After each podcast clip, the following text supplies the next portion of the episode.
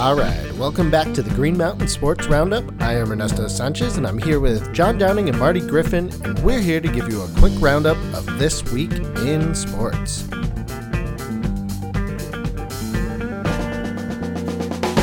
Boys, how are we doing today? Fresh off a unprecedented Wednesday early evening, late afternoon football extravaganza I know everybody's tuned in to the Rockefeller tree lighting ceremony right now. It's a good thing uh, we had the National Football League game happen earlier because we wouldn't want to miss that. And the owl is okay. The owl. The owl. The owl.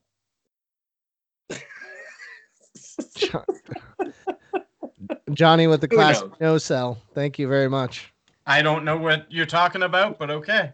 It's just been really a weird week for football, a weird week, like to get delayed for a Rockefeller tree, and the, and one of the big headlines coming out is like an injured owl that was saved, and just brushed under is the Steelers versus the Ravens at three o'clock on Eastern uh, Standard Time on a Wednesday midweek is just wild. It's just been a weird, weird fucking year. Yeah, almost over though. Thankfully, I, I'm a little more than sauced, but that, that was that game did not feel good. That that game ultimately a win. Jeez Louise. We'll we'll get into it later, but I am deeply unsettled. R.I.P. to Bud Dupree's knee, by the way. Yeah, absolutely. Like you said, we'll get into it. So let's just not digress. alrighty. Well, uh, it is episode 63. So let's get into our 63s. Marty, you want to kick us off? Uh, yeah, uh, Mike Munchak. Uh, I'm just going to go old school right here. This is going to kind of date me a little bit. I remember him playing for the Oilers back in the day uh, when Houston was relevant as a team in the NFL. He was uh, with the Oilers from 82 to 93. Just a great offensive player. We're talking about a nine time Pro Bowl, first time first team, all Pro Bowl uh, player, six time second team, NFL's 1980s all decade team went on to have what you know Nesto of from 2014 to 2018 as a hell of an offensive line coach in my mind. Like the guy was just a really phenomenal, and he's uh, now with the uh, uh, Denver Broncos, which we get into a little bit later of what they had to deal with this week in their quarterback situation. But just one of the all-time best Penn State producing offensive linemen. Penn State in that era was just a uh, offensive lineman factory in certain ways, and he was one of the uh, one of the all stars coming out of that era, and one of the all time great offensive linemen of his of his time. Uh, Mike Munchak, my sixty three. Mike Munchak is the architect of the last five years of Ben Roethlisberger's career. Yeah, because uh, he wouldn't have made it that long uh, unless they uh, changed the way they did things and afforded him a little protection. And the line that we have now is hugely in part to Mike Munchak. So, uh, very happy to see him featured for your 63. I am going to go with a Steeler, great part of the the Steelers royalty, Dermontti Dawson. Uh, he replaced Mike Webster he was the second round draft pick for the Steelers, 44th overall in the 1988 draft. He became the starting center in 1989. He was named co AFC Offensive Lineman of the Year uh, in 93, selected as NFL Alumni Offensive Lineman of the Year in 96, played 170 consecutive games, was named first team All Pro six consecutive years between 1993 and 1998, and he was selected to play in seven consecutive Pro Bowls from 93 to 99 from Lexington, Kentucky, Dermontti Dawson. Nice. Johnny? So my number 63 is former Patriots offensive guard Joe Andruzzi from 2000 to 2004.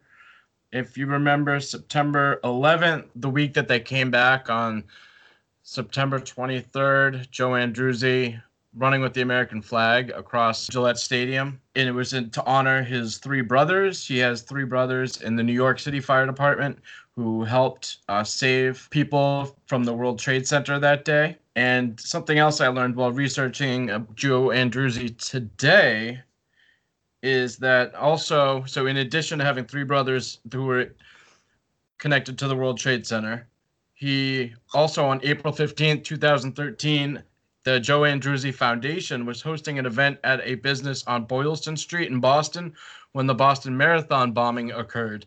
In the aftermath, he was photographed carrying an injured woman to safety, along with uh, his friend and former teammate, linebacker Matt Chatham. Uh, both were uninjured, and uh, just an interesting story that was kind of connected um, to 9/11 and the Boston bombings. So that's my number 63, former Patriot Joe Andruzzi. Wow, thought you were gonna go with Marchand there. Oh, yeah. Um, no, I'm sticking with football. It's football season. I don't know if they're ever gonna play hockey again, so they're kind of going the route of baseball, right? I mean, they're just saying Oh. let's do a lockout or whatever and let's make our sport that's getting low ratings and let's turn it from a low end sport to just a niche sport from now on. And so baseball successfully is is successfully doing that to their sport and now hockey is trying to do the same to them. It's like, yeah, let's just make it so there's only two major sports. All right, I'm gonna offer a dissenting opinion here because Good I luck. think I think that NHL is realizing there's no way to successfully pull this off in a way that is going to work, and they're not going to lose a ton of revenue because they let's face play. it, they they gotta play. They, they gotta ha- play. They have a terrible TV deal though. They're, it doesn't they matter. They gotta play, Ernesto.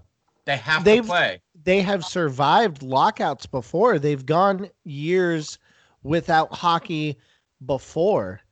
They're gonna hockey. be. They gotta are, play. they are going to be okay if they don't play. And I uh, honestly, I think what it would take the amount of money they would have to put in into testing and protocol and you know for everybody in each arena and all of the the overhead and logistics and just everything it would be a huge losing venture because their TV deals suck. I'm aware of that, but the owners need to buck up and save the sport because people are not going to give a shit if hockey's not around. People are just going to say, "Oh, no hockey. So what? There's more important things, or whatever." And when it returns, guess what? Only the hardcore fans will be there, which is not many. That is what that's what's happening already anyways. Uh, Hockey survives on the hardcore fans anyways.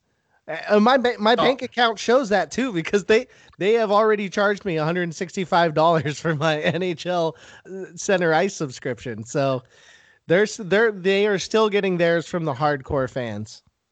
Yeah, Trust. that's not enough. That's not going to do it. The same thing as baseball. It's not going to cut it.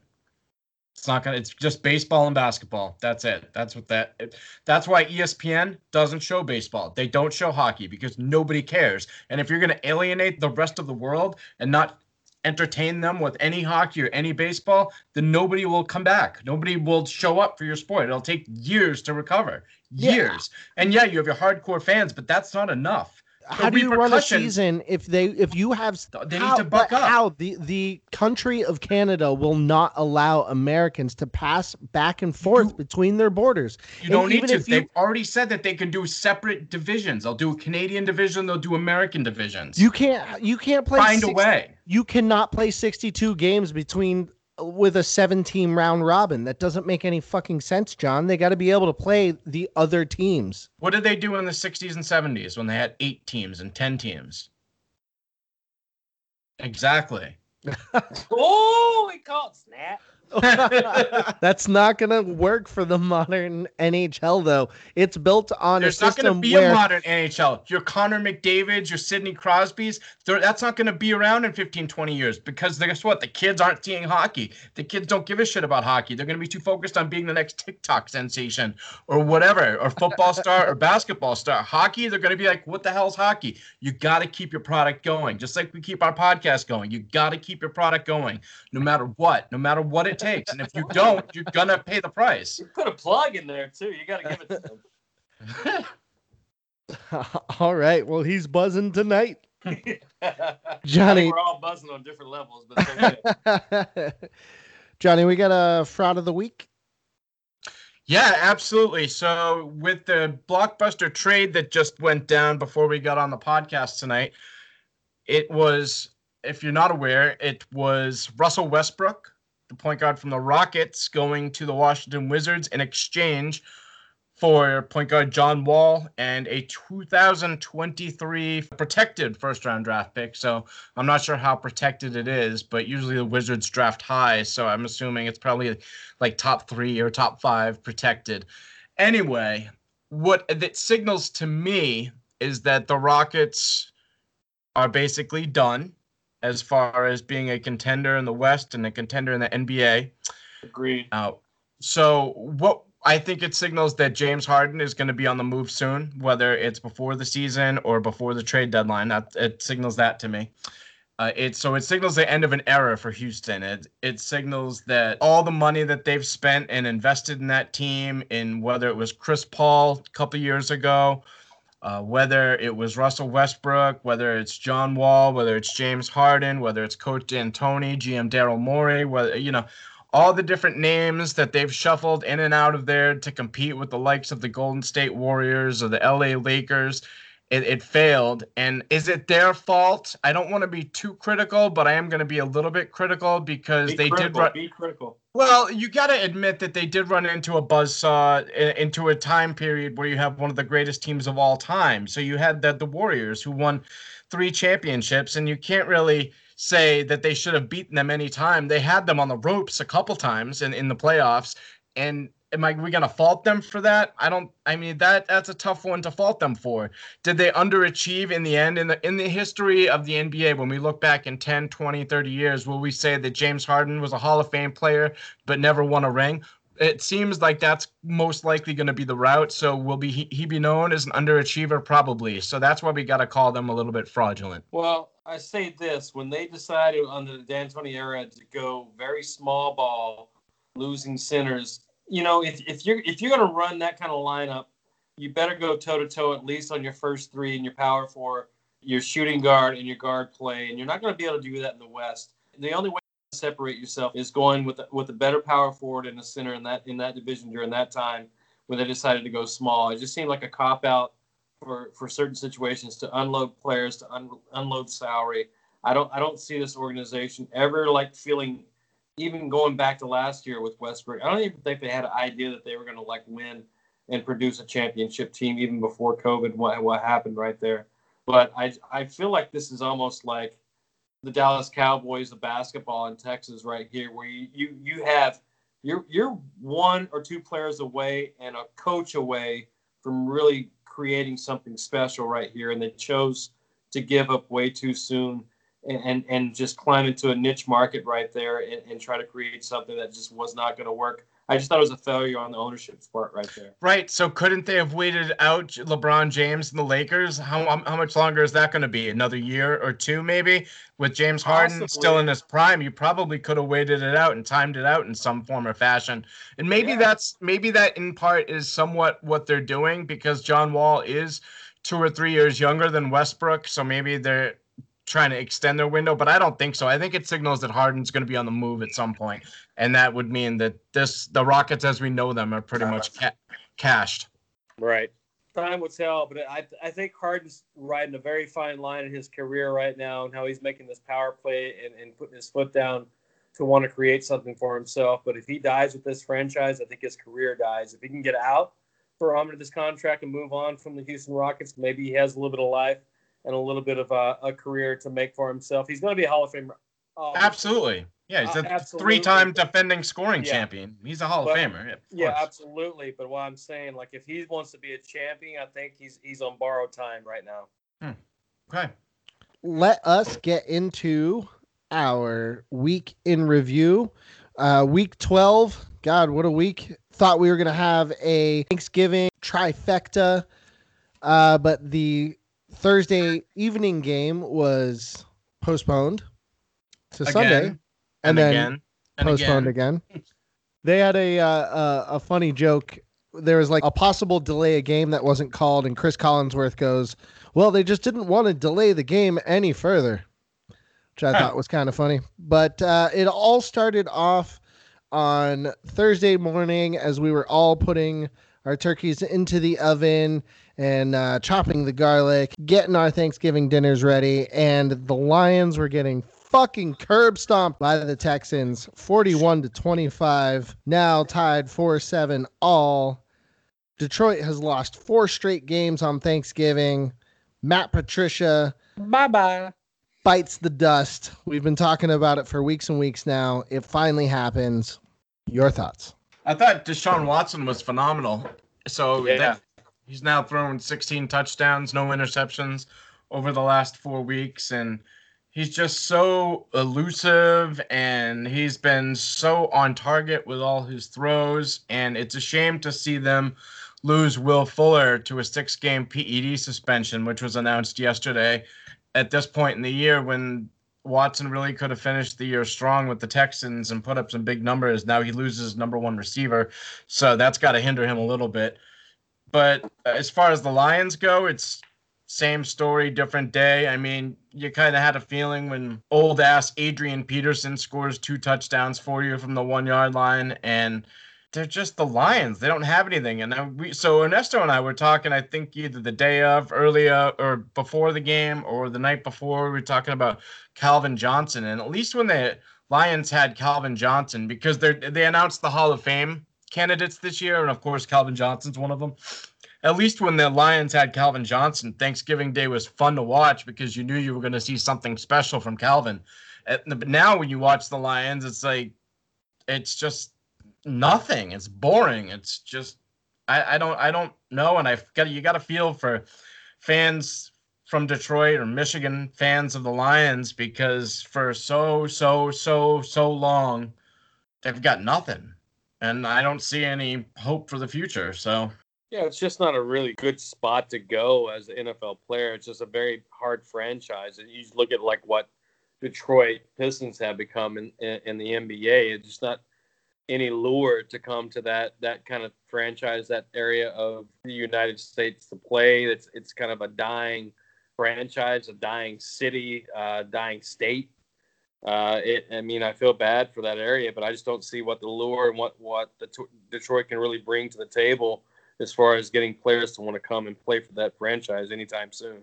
Well, speaking of dying franchises and no allure, we had the Thanksgiving afternoon game where the uh, Washington football team kicked the fucking shit out of the Cowboys. Uh, Pulled it out of their ass hmm. and slapped it on the forehead in the fourth quarter for 21 points. They just laid down and fucking gave up and just oh, I, I I was ready to to smash my TV. And I really don't give a fuck about this team, but how they laid down in that fourth quarter was absolutely atrocious, and they should be disgusted. And Mike McCarthy should fucking be at on, on the chopping block for that fucking type of coaching performance. I'm sorry. I guess they ran out of watermelons. sledgehammers and watermelons. I guess that was a one week Yeah. deal. Right. Because I really Yeah. thought that they would pull this game out. I did. I was convinced that this was the start of something. They got Andy Dalton back, but no, Ezekiel Elliott continues to fumble, the ball. Oh. Like that guy, and it amazes me. I think I sent this to you guys in a text. I said the NFL is just so.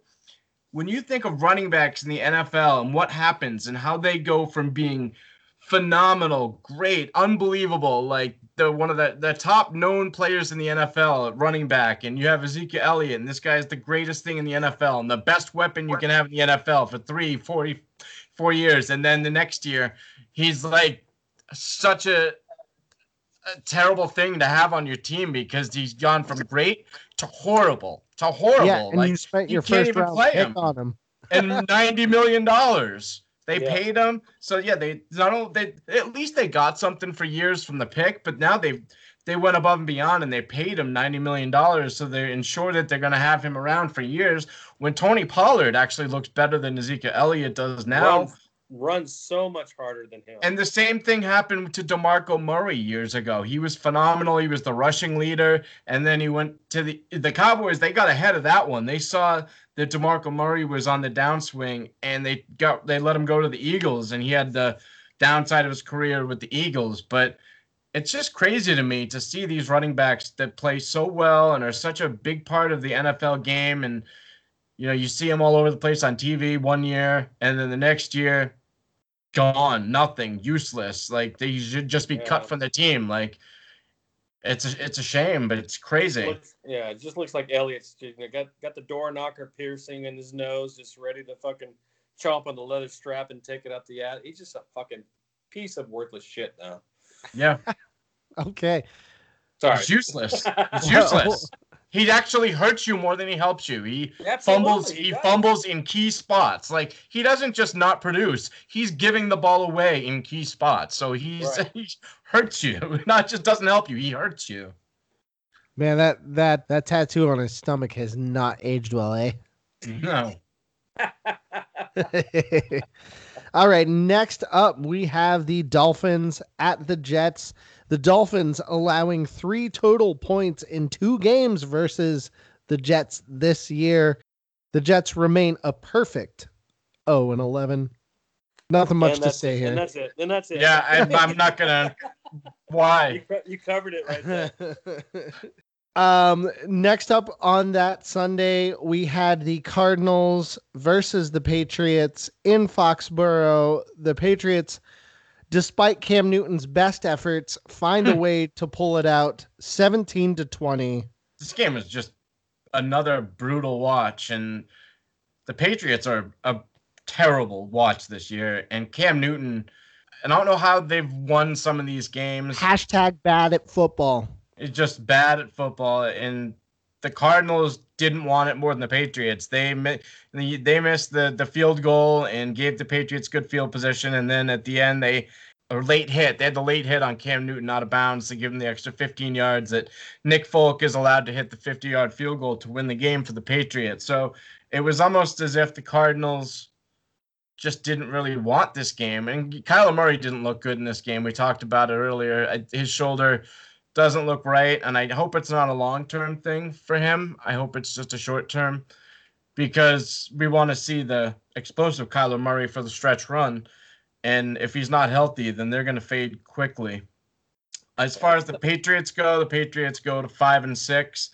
Uh, but is it possible to be win three of your last four games and feel worse about the team? Is that possible? Yeah, I because that's it's just that maybe the one positive is that the defense is young and kind of playing better, I guess. But you, you were playing against a hindered Kyler Murray, so I don't really know. And on the offensive side, holy crap, is N'Keal Harry bad? He's guy, so bad. He, he is so bad. Yeah. And when you watch DK Metcalf play, and you're like, that guy went 32 picks after N'Keal Harry who went N'Keal Harry went in the first round, and then there's other receivers like AJ Brown and Deebo Samuel, uh, Diontae Johnson. Yeah, I mean the Steelers can find receivers whenever, wherever they want in the draft. They just pluck them out like it's no big thing. And the Patriots, a receiver because they just they can't get they they can't select a good one and you think that the even if you can't find someone uh, who does maybe doesn't know how to run the routes and read coverages, maybe you can at least find a guy that knows how to compete, right? But no, they decided, and we we even said during that draft that DK Metcalf looked like. Remember, we were showing yeah, I wanted him, him, so bad, and everybody wanted DK Metcalf, and but no, bad hips, right, Nesto? Right, bad, bad hips, right? Bad hips in, in could the only run. Drill Right, only run three three routes. Right now, he looks like a Hall of Fame receiver in the making. Like he he is legit. Maybe the I mean, Hopkins is good, but as far as like a physical specimen on the field, you can just throw the ball up and he goes and gets it. And N'Keal Harry, he can't even get out of the route. He can't even get off the line of scrimmage. He has horrible feet. He runs like Bambi. He gets trucked by guys that are five nine at cornerback. The, he's terrible, and he takes penalties every game. So he not only does he not do anything to like help the team to catch the ball or run a good route. No, he commits penalties, holding penalties, and he's a he's an absolute negative. and they have to keep playing him because they spent a first round pick on him last year. But it's absolutely ridiculous that this guy is in the NFL. I feel like it's only a matter of time before he gets cut. And then it doesn't help to have Cam Newton, who's also not very good at football anymore. So, I mean, I know that there's a little bit of slim hope for the Patriots in the playoffs, but you need a lot to uh, to go right. And I was just looking at the Ravens schedule, and the Ravens are going to win their last five games because their schedule is tits McGee the rest of the way. It is easy peasy. and then the Colts are going to finish with ten wins.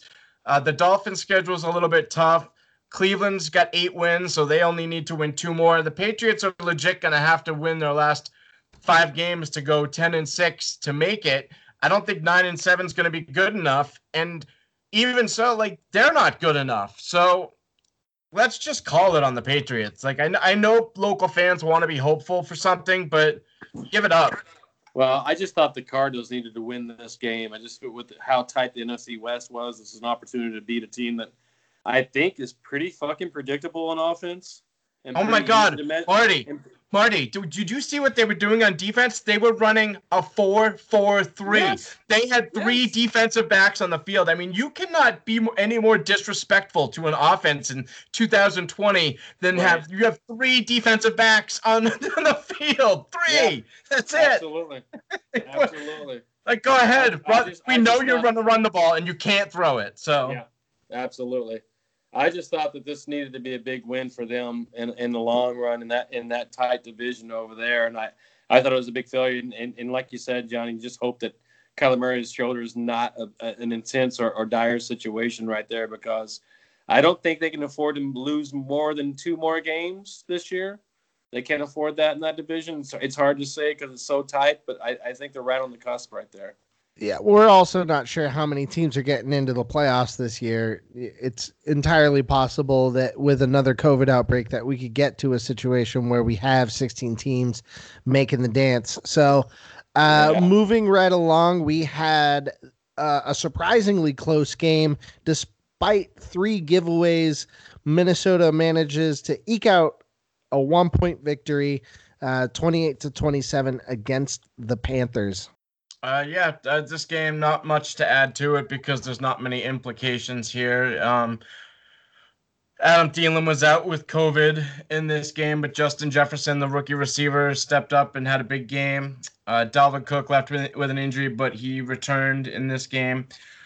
On the flip side, DJ Moore sprained his ankle and he could be out, although the Panthers have a bye this week, but he looks like he could be out for a couple weeks. He's their best receiver. I don't know. There's just not much here. All right. Well, speaking of not much there, Cleveland getting to eight wins for the first time since 2007, beating the Jaguars, a hobbled Jaguar team, 27 to 25. Uh, the Browns continue, despite their record, to look terrible while they win. Yeah. Mike Glennon, the return of Mike Glennon in this game at quarterback for the Jaguars. They had a chance at the end with a two point conversion, but it, it failed and the Browns escaped with a victory. And, you know, if you want to talk about kind of a fraudulent team, I think that the Browns are setting up to be, if they make the playoffs, they're going to be a total fraud. I think they're going to make the playoffs. And this will be the first time, I can't remember the number of years of breaking a very long streak in their franchise history that there's no way they can lo- they can uh, end up more than uh, 50% as far as their wins on the on the end of the season. Uh, they, they, can go eight and eight, but they can't do any worse, which is has been a long time running for that franchise. Yeah, but they do still have three tough games. They have Baltimore, I mean, sorry, at Tennessee, then Baltimore, then they play the Giants and the Jets, which they could lose at the Giants because the Giants could, are trying yeah. to trying to trying to win the division, and then that last the last week of the year they play the Steelers who are probably going to be going unde- trying to go undefeated. So uh, there's a good chance that they lose three out of their last five or four out of their last five. So we'll see. If they uh, wind up going eight and eight this year, it will just make my no, entire life. They can't because they have eight wins now and they still play the Jets. Oh, well, so that's that's impossible. If any, if any, eke out a loss against no, the Jets. Nope. It's impossible. The Jets won't let it happen. They they they have mastered how to not win this year, and they are going to ensure that they don't win a game this year. All right. Well, speaking of win- being very good at not winning, the Colts, excuse me, Philip Rivers and the Colts uh, finally broke their streak of being good against the Titans, losing 45 to 26. Derrick Henry had a day. Yeah, this was impressive on the Titans' part. A good a good answer in a, very important game because we like we said last week if the titans had lost this game their playoff hopes and certainly their division hopes were in dire dire straits but they came through in a big big way and they just came and played very physical football. And like you said Derrick Henry with three touchdowns was huge. And so you got to applaud the Titans for showing some fight. And uh they, there's got to be a, there's got to be schedule Johnny to like lay off him a little bit. You just want to go in strong with him and just and, and duplicate this kind of game plan of just wear down your opposing defense, run the ball, wear him down on the defense. Uh, it was just a, a, perfectly called game that you could just tell that they knew that they could not could not afford to lose this game against the Colts and just wear down that offense with the rushing game because they have it um, but they they got to be smart here with their schedule, in my mind. And if, if you agree or disagree, of how but their schedule's hard. It's the hard. Ske- I, I, know. Well, no, I mean, figure it out. It's not that hard, I guess. You got Cleveland, Jacksonville, Detroit. So you got three cupcakes, and then you got at Green Bay, which in Week 16 that'll be tough. So actually, it's not that hard. The next three weeks they can give them rest if they yeah. want but they I need to think, win. I just think I just think you want to roll into those playoffs with a with a healthy Derrick Henry and a heavy dose of Derrick Henry, and for just, sure you, you got to ride that truck all the way through. I mean, December has been Henry's best month of his career, yeah. so he he's one of those running backs that gets better as the season goes on. So we'll see. Next up, we have the Giants at the Bengals. First game without Joe. Uh, the Bengals actually pretty yeah, okay, okay showing. Granted, against the Giants, the Giants winning three straight games for the first time since 2016, 19 to 17. Uh, not a lot here, but um, what do you Cincinnati, got? Cincinnati. Well, Brandon Allen started for the Bengals in this game, who's um, the bust from the Broncos years ago at quarterback. But in the game, the you know the Giants are not good, and Cincinnati had a chance at the end of the game, but Cincinnati committed their fourth turnover of the game, and the Giants were able to pull it out 19 to 17 here. Good good showing by Ingram on their side side of the field, offensive and, side with six receptions, 129 yards. And Wayne Gallman. Side. Yeah. Wayne Gallman, who like everyone thinks this guy's terrible, which he, he's definitely not great, but he's serviceable and he's been, you know, putting in some good work for the Giants. On the flip, on the on the same side, Daniel Jones had a hamstring injury and he could be out a couple weeks. They say it's not as bad as initially thought. So hopefully he's not out too long because they're trying to make a playoff push. But if he is out, then it's Colt McCoy time, baby. For the sake of our bet, come on, hamstring injury. All right, next up we have the Chargers at the Bills, losing by 10, 17 to 27. Buffalo wins their first game uh, uh, versus the Chargers since week 7 of 2008. So this game didn't have the fireworks I think that many expected. Austin Ekeler returned for the Chargers and proceeded to catch 11 balls on 16 targets, which is pretty crazy for a running back. Uh, Hunter Henry had a decent game, but Keenan Allen Keenan Allen was held mostly in check with only 40 yards, but he did get a touchdown. Um, on the flip side, Josh Allen didn't have a huge day, only 157 yards passing. I think the Bills tried to focus more on getting back to the running game in this in this game, as they had 30 rushing attempts. I think what we had seen in prior weeks is the Bills had became had become very pass heavy, pass oriented, and had made the the running game almost non-existent. So I think it was a focus of theirs to try to get back to running the ball a little bit. And they did fumble the ball a couple times, but you know they did run it a lot. So, and then we had a Cole Beasley to Gabriel Davis touchdown in this one, 20 yard touchdown. So a little bit of trickery in this game. But yeah, so the Bills move on and win. The Chargers continue to lose. Same old, same old. Singletary had a decent game, 11 attempts. You talk about a heavy uh, rush loaded offense for the for the Buffalo Bills right there. He had 80, 82 yards, but I I still think that this team's going to struggle with the rushing game throughout the, uh, the rest of the season right here. And they're still I, I'm still not sold on the Bills. Not not sold whatsoever. Yeah, so the Bills' upcoming schedule, they've got at San Francisco, then they have Pittsburgh at home, Denver at New England, and then Miami at home. So you got to think that there's probably two or three wins in there, maybe four if they're lucky. So uh, they're probably an 11 win team, win the division, host a playoff game. Crazy to think about. But they'll find a way to buffalo it up in the playoffs. You know that. Alrighty. Well, uh, next up we have the Raiders with an atrocious display of Woo, stanky. football, losing to the that stink? Falcons, forty-three to six. Yeah.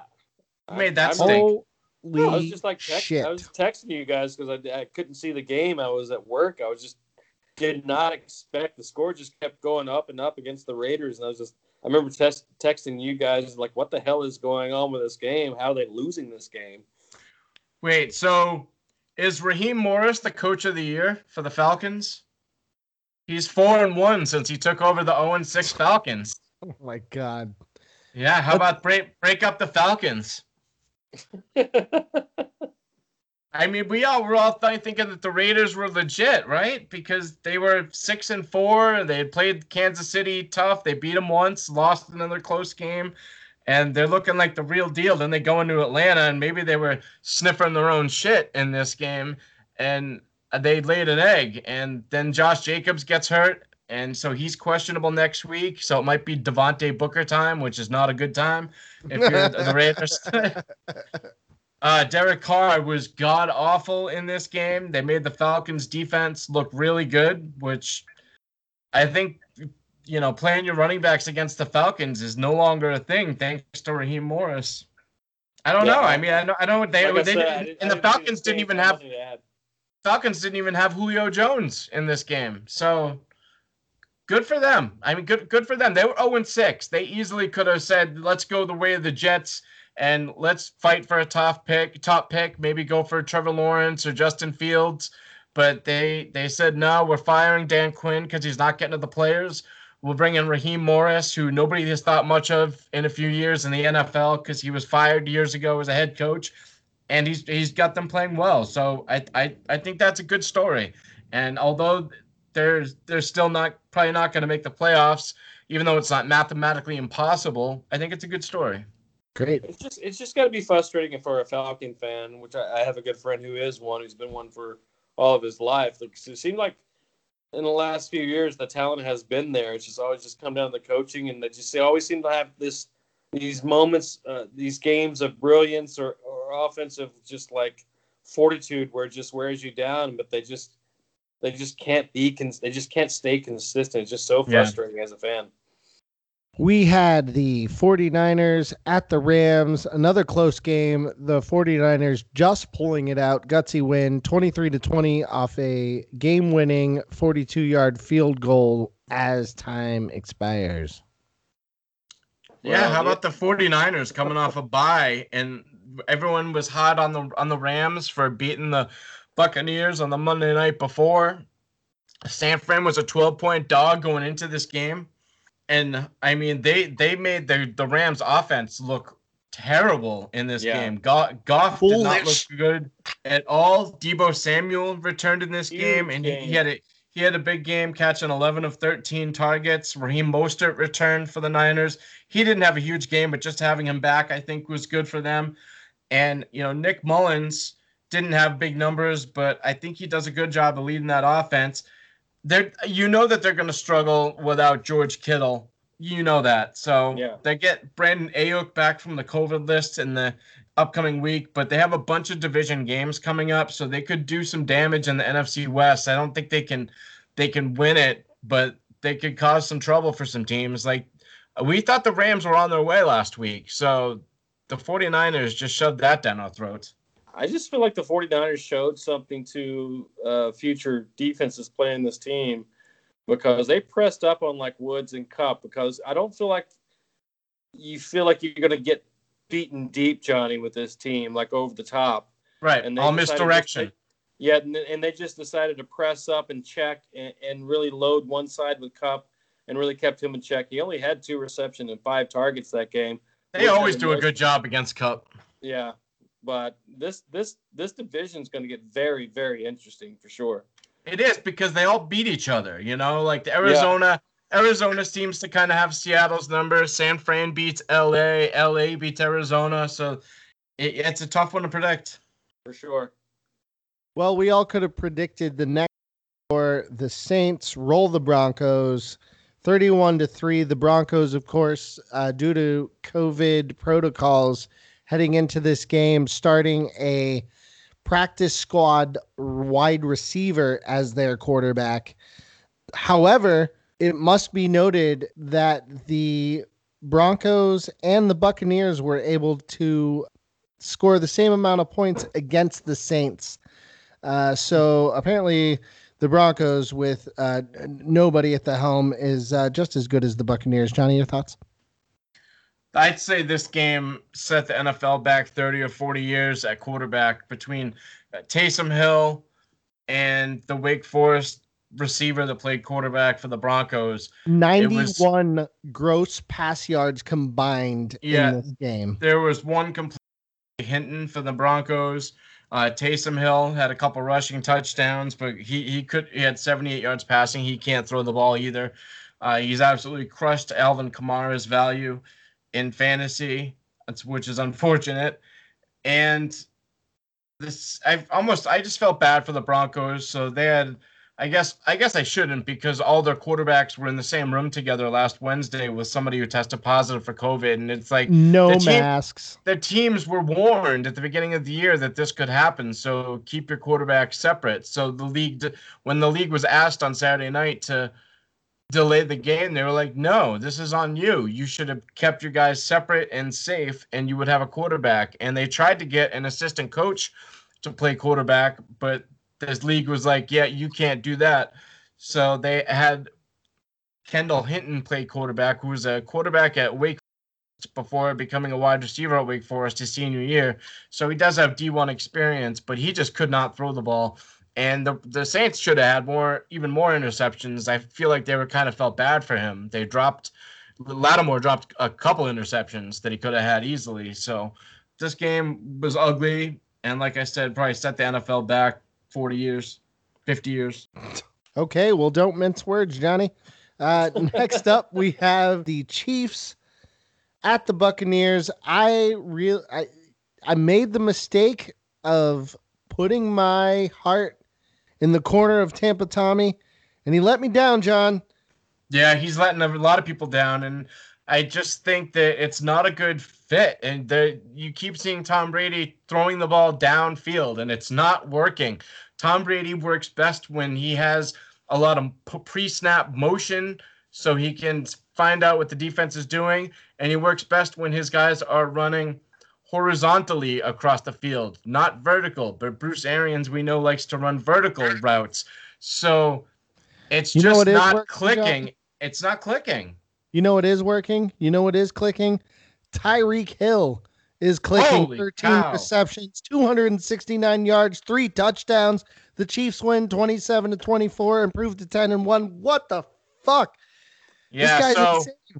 Too bad he's a terrible person. I know, I know. So he, he came on Inside the NFL last night, and I, I love watching Inside the NFL. And he came on, and I had to turn it off because I can't listen to this guy. He's such a Yeah. shithead, bad person that I, I just I, I, I don't want to hear anything he has to say. I I, I won't do it. You, you fucking do a backflip into the end zone to celebrate. I just I wanted to see him blow out his knee right there. I'm not gonna lie. But he didn't land it.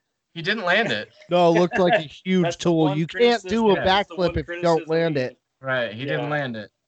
So yeah, he had over 200 yards in the first quarter, and you know that could that is on coaching. I'm sorry. I know everyone wants to put a lot of blame on Tom Brady, and we can. And does he look done? Yes, but when you have a, the fastest receiver in the NFL, which the Chiefs do in Tyreek Hill, and you just have one-on-one coverage against him, and you continue to go with one-on-one coverage when he's just Yeah. blowing by your guy over and over again, and you refuse to put a guy over a safety over the top to say we're not going to let that happen again. That's on coaching. That's on Arians. Like Arians is there; he can see what's happening, like the rest of us. And after the first time Tyreek Hill goes for a long touchdown bomb, you say, "No, uh, we're putting a safety here, and we're not going to let that happen again." But no, I don't know what Arians is doing. I, I don't know what he's doing. Maybe yeah, it's just the arrogance of this guy and the poor cornerback to just to be left one on one against Tyreek Hill. I mean, that's a battle that nobody in the league, maybe the world, is going to win. So it's just ridiculous. It's not a good match for Brady. I feel bad, and I kind of wish at this point that he retired because it's a sad way to see my favorite player of all time go down. And I know it's not over, and I know you can never count him out, but it just doesn't look like the right fit. It's got to be So- hard for you. This is favorite quarterback of all time, just struggling this year. Yeah. Yeah. Yes. Yes. Johnny, yes. you- Thank you. Could could you could you ever consider a tight end being an MVP candidate in Kelce? No. No.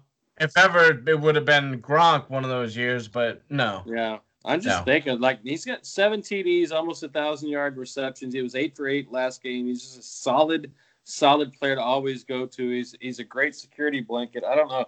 He's just he's just so much. He's just so fun to watch. And I know you hate him. I know you don't like his antics, especially coming off the Super Bowl victory uh, from last year. But uh, I don't know. He, he he's a phenomenal player in my mind. Oh yeah. So I mean, no. I, I'm don't get me wrong. He's good, but MVP, no. Yeah. I mean, it's got to be a quarterback. Quarterback's the hardest position in sports. fair but enough. I was looking today. I, I think I, I'm gonna place a wager.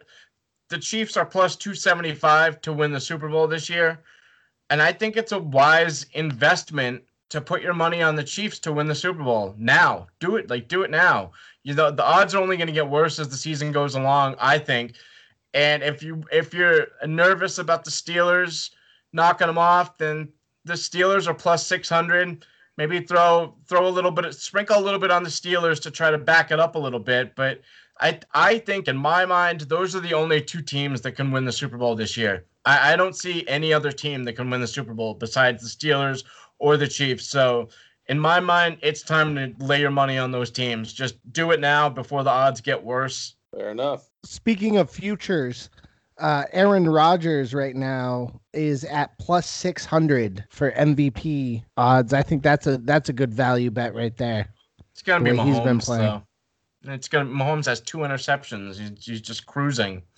He's just lighting everyone up, and then he gets the Broncos this weekend on Sunday night. So I think it's gonna be Mahomes again, unfortunately. And so you know what? I don't like Mahomes. I don't like the Chiefs. So may as well make some money from it, right? Fair enough. well, and then the other thing is with the Steelers, my I do like I like the Steelers in a lot of ways in, in a game against the Chiefs. But the the biggest way that I don't like them is I don't think they're going to be able to keep up point wi- point wise because they don't push the ball down the field like past Steelers teams. There are a lot of short passing and Ben gets the ball out quick, but they need to be able to Hold That's on gonna- to the ball. it- that's going to require them to sustain long drives, which is something the Steelers have not been great at over the years, and they're better at this year. But they've been able to quick strike in years past, and they just haven't had that capability this year. So I'm concerned that if the Chiefs can score 28 points or 27 points, that the the Steelers might not be able to get there this year. Um, but maybe their defense can disrupt. I don't think that there's. I, I, it's crazy that the Steelers, to me, can go are probably going to go undefeated, 16 and 0. Right? That's crazy. They're going to go 16 and 0, and the Chiefs are still the favorites to win the Super Bowl. And I think that's the one game that we're all just looking forward to. That I think I feel like that is the Super Bowl, and that's it. it it'll be good. I'm I'm excited for it. Next up, we had after all that, we had the Bears at the Packers. The Packers putting up the second most points versus Chicago in the Super Bowl era, 41 to 25. Mitch Trubisky is hashtag not good at the football. Matt Nagy is hashtag not good at the football. The Bears are fucking dead. Dead. And that's 41 points with zero in the fourth quarter, too. Keep that in mind. Yeah, it was 41 to 10 going into the fourth quarter. So Yeah. it was lights out. Well, they're rolling right there as far as the NFC team, as far as I consider. I mean, that's going to be, in my mind, whoever you know comes out with Kansas City and Pittsburgh right there. You're that's who you're going to meet. But you know, uh, Aaron Rodgers is on a roll right now. Jones is playing out of his mind. Uh, Tonyan had is if that if I'm pronouncing that right because I brutalized names, but he had Tonyan. Big Bob, Big Bob Yeah. Tonyan. Big, Big Bob, Bob Tonyan. Big Bob, but he had a great he had a great showing in that game as well. So plenty of upside for the Packers. Like you said, the Bears are done. Nagy probably won't get fired during the season, but he'll definitely get fired after the season. Big guy Marcedes Lewis with a touchdown in that game too. Uh, room favorite for them. Next up, we had the Seahawks at the Eagles. This game was way closer than it should have been. DK Metcalf with a career high 177 receiving yards, and still somehow this was a game. Uh, I don't know. Well, you talking about Megatron. You talk about this guy as far as like games played so far, uh, stat wise, receptions, TDs. Uh, DK Metcalf is definitely showing himself. Um, and going into this game uh, with Pederson, the coach, stating from the Eagles that you know when Metcalf came the league, he didn't believe that this guy showed much upside. So Metcalf had something to prove against the Eagles. Uh, definitely that you know, locker room chalk talk right there to get your guys going. It got Metcalf going, and he just annihilated. Billboard material. Yeah, exactly. So, uh, but jo- Johnny again uh, going into the hail mary at the end of the game, and then choosing to go to the two point conversion. We didn't really have to because you had to score again, and then you could go for the eight point, uh, the two point conversion for eight points right there Blowing the cover. Crush, crushed the cover again. Another bad cover. So many, so many Twitter videos, uh, you know, Instagram videos of Eagle. I mean, uh, you know, betting fans just losing their shit on that last play right there. I couldn't It's believe that. I couldn't believe that happened. Bad beat of the week for sure. It's the new thing, guys. That's the analytics. We've been seeing this all year. When teams are down by two scores like that, they they decide that instead of go for the extra points twice, they think it's they prefer to go for the two, and then if they score again, they'll have a chance to win with an extra point. And if they don't get the two point conversion the first time, then all they have to do is hit a two point conversion one out of the two times to tie it. Yeah. And if they get it the first time, then on the next time they'll have the extra point to win it. So it's the analytics is now it made its way from baseball into football, and this is the new wave and the way things are being done. And does it seem weird? Absolutely, but it's it's the norm now. I was definitely scratching my head. I'm like, it just didn't make sense, and I, I know I got to adjust to that way of thinking. But It's weird. yeah, so crazy. All right, and lastly, we had the Monday afternoon, excuse me, the Tuesday night, or excuse me, the uh, Wednesday late afternoon, early evening game. Uh, Man, did I I raced home for work for this motherfucker. The Steelers watching pull out a win, dry. 19 to 14. It was not like watching paint dry because that is somewhat relaxing. It was like trying it was like watching a toddler trying to stick a paper clip into a light socket, but they don't have the gross motor function to get it in there. Uh, it, it it was tough. Lots of miscues, early fumble on a what should have just been a fair catch by Ray Ray McCloud, and uh, stupid interception by Ben, and uh, just a sloppy game all around. Lots of drops. Ben said so him after the game. He was not impressed with his own performance, and uh, you know I I couldn't agree more. But somehow, beyond all odds, a team that usually loses these kinds of games is still finding a way to win games. I'm very concerned about Bud Dupree. Looked like his knee exploded uh, at one point. I'm very concerned about Diontae Johnson dropping balls. I'm very concerned about Eric Ebron. Apparently, allergic to catching the football. I'm very concerned about them not going to Juju Smith Schuster as part of the game plan early on in the game and only using him seemingly when when they need something big on a third down. There are lots of flaws in this team, but I I, I haven't seen a point where they have played their best football and, and somebody has shown something better than that. Right.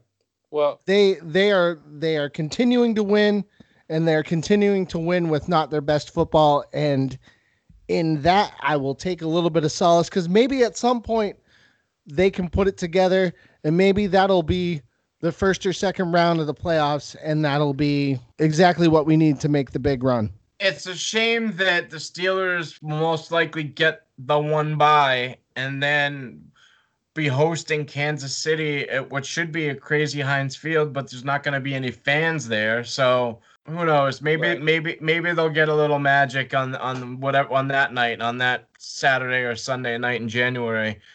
But Chris Boswell misses another extra point. Man. Oh, I know. The, the it's brutal, man. Like they can't miss these, and they can't. The Steelers are known for just letting opportunities go by the wayside and, and I mean, they can't do that against the Chiefs. They can't. They need to make sure they capitalize on every opportunity. They can't. They can't let anything hang like just be like, oh, whatever we missed on that one. No, they they need to capitalize. They need to be ship shape sharp. Hey, t- uh, Tomlin won a challenge today. That's worth something. Yeah. but you you go back to halftime, Ernesto, like that one non-timeout call by the Ravens right there going down to the goal line where the time ran out on them, where they could have scored right there, would have made a lot of closer game or even like put them ahead in the game going into the second half. That was a huge missed call by the Ravens right there and a huge that could have been a, very easily could have been a touchdown. Absolutely. And this is and this is grand. These are these are practice squad called up team going against the Steelers right here, Robert Griffin, and and then the third uh, string quarterback with McSorley coming in. Sorley. Yeah, Trace exactly. McSorley. Like, he sucked. He sucked at Penn State. but this is what this is what you're going against as far as the Steelers, and that's like I watched it with you today at your place. Thank you for hosting me, by the way. But like leaving yeah. out, I, this is where I'm saying is like this is just that kind of team where you like, would you be shocked if they were just one and out in the playoffs going in because as much as they're 11 and 0, they just don't have that killer instinct. I just want to see a few of those games by the Steelers, they just put the foot on the neck and just finish the game out. Uh, ben was victimized by drops today. We had the opportunity to really put the foot on the did. neck. I'm just saying that's where you got. I, you know, it's the lack of explosiveness. It's yeah. the lack of explode. They don't they get anything. Execute. They don't get big chunk plays, and that's weird. It's weird because the Steelers through the years were that's what was their thing was big chunk plays. Like 50 yard bombs down the field for touchdowns. And now they just don't do that this year. And it's weird. It's weird seeing a Steelers team. It's weird seeing Ben Roethlisberger get the ball out in 2.5 seconds and not run around and try to make some magical play holding the ball for five, six, seven, eight seconds. That's weird. I mean, it's a total different way. And kudos to them, it's working. But I just think they've got to find a little balance and be able to get downfield. They got because it's 2020, and in today's 2020, NFL offense offense is like you're gonna have to be able to score 30 points to win a play a playoff game against some of these elite teams. Like yeah. if you think the I mean the Steelers have always had the Titans numbers, so I'm not, not really concerned about the Titans. Uh, beating the Ravens for a third time might be tricky. Uh, I uh, the one game that I'm focused on is the Chiefs, and I think it's the the Chiefs is, is going to be the AFC Championship game. It's going to be the Chiefs at the Steelers, but because who else would it be? Buffalo, and I don't, I don't, I can't see Buffalo's too too much Buffalo. Uh, Miami, no. The Raiders, no. Indianapolis, maybe, but I don't trust Rivers, so don't it's. I, I, you don't see Titans right there, possibly. The Steelers, the Steelers have always had the Titans number. They always just have. They have. Yeah. There's some. I mean, could it be different this time around? Sure, of course, but I feel like the Steelers play a, a little bit. They can match the physic physicality of the Titans when the Titans want to. Titans can be physical, but the Steelers can match that. So and then they and they'll stuff Henry. the Steelers' run defense will definitely stop stop. well, somehow slow- we can't slow stop down. The, ru- somehow we can't stop the run against Baltimore, though. I don't know what it is that they do. They are able to find the seams. and- Well, it was the RPOs that they were doing, the run pass options, and so Tannehill and Henry don't really do that. Speaking of running, uh, everybody was in a tizzy to pick up Benny Snell in the wake of James Conner being out on the COVID. Uh, that wound up being a little bit of a bust. No touchdowns, uh, 16 rushing attempts for 60 yards, average of 3.8, I think he had 13 points. three though, didn't he? receptions. And he had yeah, he had 93 yards, 12.3 PPR points. Meh, Take it. meh, Yeah, man. Whatever. Yeah. meh. Man, if he scored it, if he got, if he was able to get in the box, then it would have been a real solid day. But that didn't happen. Yeah. All right. Uh, Johnny, you want to take us through week 13? What is to come? Our picks against the spread. Okay. So no Thursday night game this week. Remember, so enjoy your Thursday night with your family because you don't have to worry about football or setting fantasy lineups. So that's another added bonus. I, I really do like that no Thursday games uh, that we've had a couple times this year. It's nice not having to, to worry about the football, you know, because you're always worried about, oh, should I start so and so because so and so is questionable on sun- on Sunday. So I, I like just being able to wait until Sunday. Uh, anyway, with that said, week 13, we kick it off Sunday with the 9 and 2 Saints at the hot 4 and 7 Falcons. Like we said before, the Falcons are 4 and 1 in their last 5, but they did lose 2 weeks ago to the Saints. Their one loss. I think this time with Taysom Hill at quarterback, they're going to take it down. New Orleans is minus 3 in this game but I am going Falcons plus three in my upset special of the week. Nice. Woo. All right. Next up, we have the four and seven Lions, fresh without a coach, without a GM, heading to Chicago, five and six, fresh off five straight losses. These two teams and their fan bases probably hate each other just as much as they hate themselves. In this line, in this game, the line is Chicago minus three. I'm gonna go with Chicago minus three because I don't know what else to do. Next on the docket, we have the eight and three Cleveland Browns. That's weird. Doesn't roll off the tongue. At the Tennessee Titans, eight and three. In this game, the Titans are minus five and a half point favorites. And knowing that we have the Browns as a potential fraud of the week coming up, I'm gonna ride that and go with Tennessee minus five and a half here. pew, pew. We have the Bengals, two, eight, and one, heading to South Florida to face the Miami Dolphins, seven and four. Miami is minus 11 and a half point favorites. So I did like what I saw from the Bengals as far as want to and fight without their quarterback Joe Burrow in the last game against the Giants. I think that what doomed them was the four turnovers, and they're going to have turnovers likely against the Dolphins as well. But I like this. I still like the fight in it. So I'm going to go with Cincinnati plus 11 and a half here. If it's against Tua, I, I love it even more. But even if it's against Fitzpatrick, I still like it. Cincinnati plus 11 and a half. Do we see Tua the rest of this year? I don't know. I don't know. It's hard to say, but uh, I'll take as far as our picks of the uh, of the week. I'll take Miami right there. Okay. Next up, Jaguars. Jacksonville's one and ten at Minnesota Vikings, five and six. Vikings are minus ten point favorites. Uh, Mike Glennon looked good. I guess as good as Mike Glennon's ever gonna look, right? Against the Browns last week. but they still lost. And in this game, I'm gonna go with the Vikings. They get Thielen back. Jefferson's playing well. Dalvin Cook's running machine. So I'm gonna go Vikings minus ten. Next is the six and five Las Vegas Raiders at the Jets 0 and 11. In this game, Las Vegas is minus seven and a half point favorites. I'm gonna go Las. low. Yeah, I'm gonna go Vegas minus seven and a half here. I like that. Is that a max play? I think so. I think Yeah. so. I think the reason it's low is because they just got their asses kicked by the Atlanta Falcons. And the other thing is that Jacobs, the running back, is questionable with an ankle sprain. So if he's out, then I would just not play this game at all. Yeah.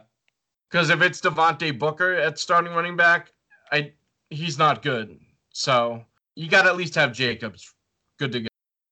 Um, so Jacobs is good to go. Las Vegas minus seven and a half for a max play. Next is the seven and four Indianapolis Colts at the Houston Texans, four and seven. Indianapolis is minus three and a half point favorites. I like Indy minus three and a half in this game and the bounce back for them. I do like the way Watson is playing, but losing Will Fuller to me is big. He's out with a mm. six game suspension. So that moves Cooks to the number one receiver spot. And- hurts my fantasy team. Oh, I know, I know, I know. It hurts so bad. I looked at like two teams like just decimated. Will Fuller gone. Like, okay. That's it. Good Yeah. season. Thank you. it's over now, you know. All right, next is the 7 and 4 Rams at the Arizona Cardinals, 6 and 5.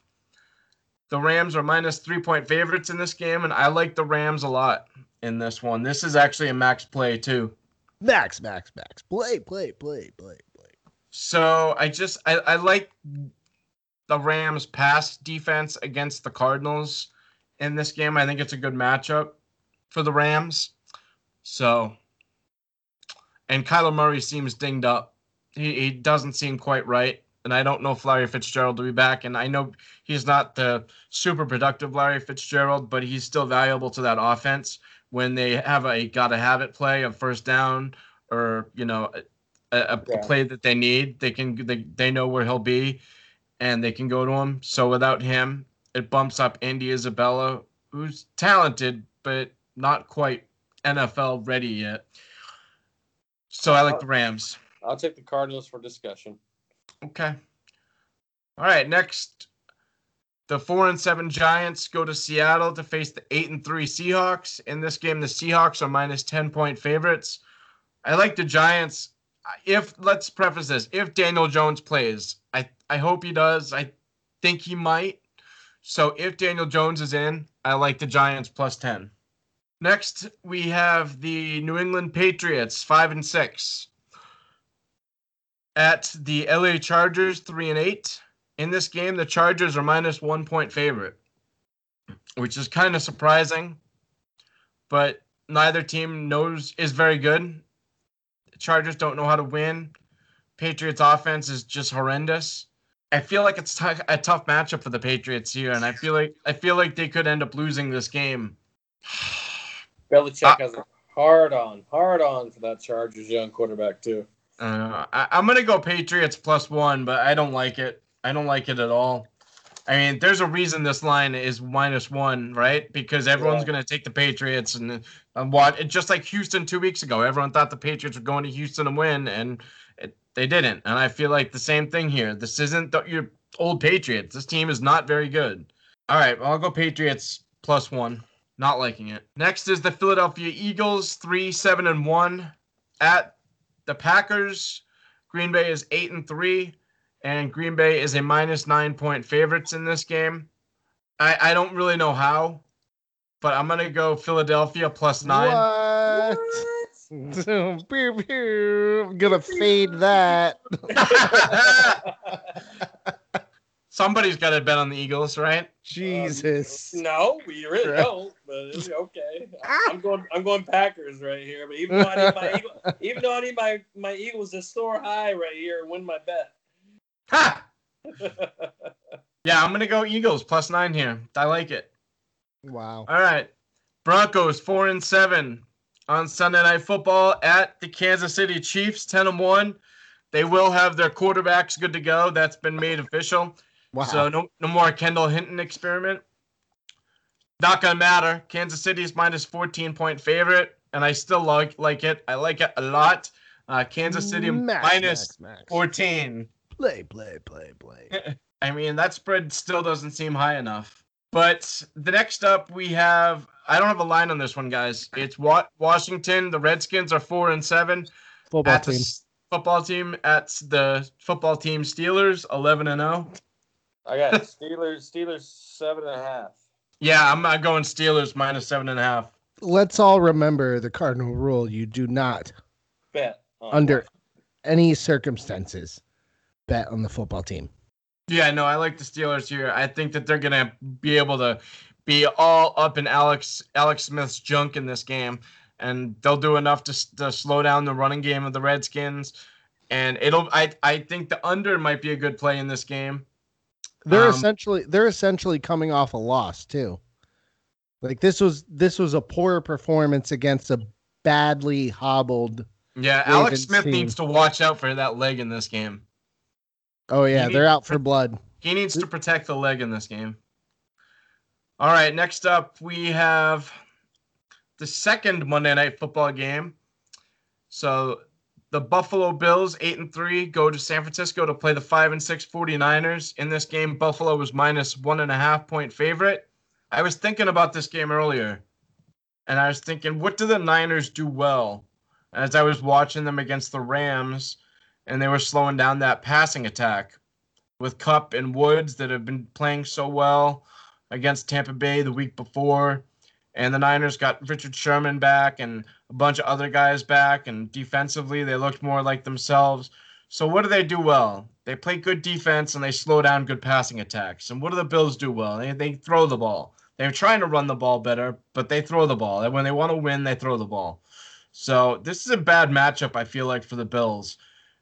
I- I'm going to go with the Niners plus one and a half at home here. Actually, they're not at home. They're in Arizona because at home is closed to them. Yeah. That weird San Francisco, that, that uh, city city law, whatever that is. Yeah, no contact. No contact sports. Well, yeah, so, All right. so they're in Uh, Arizona. yes. I'll take I'll take the Bills right there. Okay. And last but not least, Tuesday night football. We have the three and eight Dallas Cowboys at the six and five Baltimore Ravens. Again, I don't have a line on this one, guys. Uh, let me see. Do I have one? I don't have a line either. I think it's because of Lamar Jackson. Yeah. We don't know if he's playing or not, and that's obviously huge. So as far as the sake of the show, Johnny, how far would you go on the Ravens, and what were you? Where, where would your cutoff line be? I think it's Ravens minus seven here, Yeah. and I and I'd take the Ravens. The Cowboys look like they quit. Like they're, they're oh yeah. the yeah, Cowboys look like they're all they're all set. So it's I mean if Lamar Jackson plays, it could be up to minus ten. Yeah. But the Ravens haven't been playing very well either. Uh, they've been losing games. So, but the Cowboys look like they're all set on No. 2020. They walked off the field in the third third quarter. In my mind, opened up their OnlyFans account, just laid down and said, "Just use me." That's Yeah. all I'm good for. So we're all set with 2020. So go, yeah, do what you want. do what you want with us. So whatever the Ravens is, whether it's Ravens minus seven, Ravens minus ten, uh, I'm still taking the Ravens. All right. I'll go Ravens minus eight and a half to split the difference. All right, and that concludes week 13.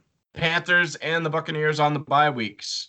Don't forget to place your futures bets on Kansas City to win the Super Bowl, Patrick Mahomes to win the MVP, and you can sprinkle a little bit on the Steelers to win the Super Bowl too. If like you're not that. super confident in the Chiefs, just just to, you know that way you got your bases covered. No, no Half matter a what, unit.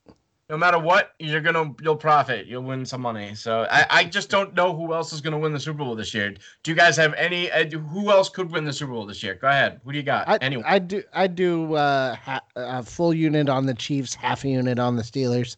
but any other than those two teams, is there any other team you could conceivably see winning the Super Bowl this year? Everybody's flawed. Everyone's Yeah. flawed. Yeah. Yeah. I mean, I would I would like to say the Packers just put somebody in the NFC, but they're they're not there. They're not there.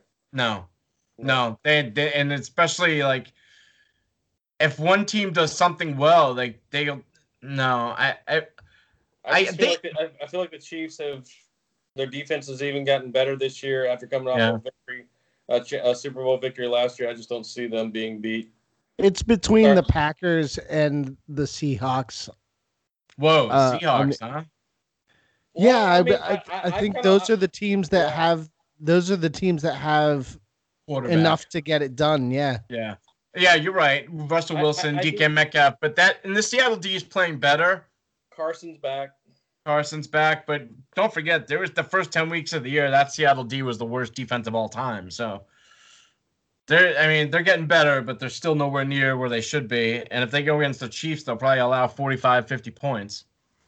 Well, you look at the last game, Johnny, too, with the with the Seahawks too, a time of possession, having Carson back, have a little bit more of a running game, stretching out the time of possession, giving the defense a little bit of rest, letting them rejuvenate. They they could be that that that late surge. I mean, they do have they have great weapons. They do. All right. we are com- we are complete. All right. Well, thank you everybody for listening. Uh, special shout out to Hannah Curtis who found us on Spotify and found me at the restaurant. Actually, it was uh, gave a, gave us a shout out and uh, listens to the Green Mountain Sports Roundup on her drive home from Burlington. So, thank you, Hannah, for listening. Make sure to like, subscribe. If you hit us with a review on the uh, Apple Podcast or Google Podcasts or wherever podcasts are found, we'll be sure to give you a shout out here on the pod. Uh, boys, have a good weekend. Have a good week. Out. Good luck. All right.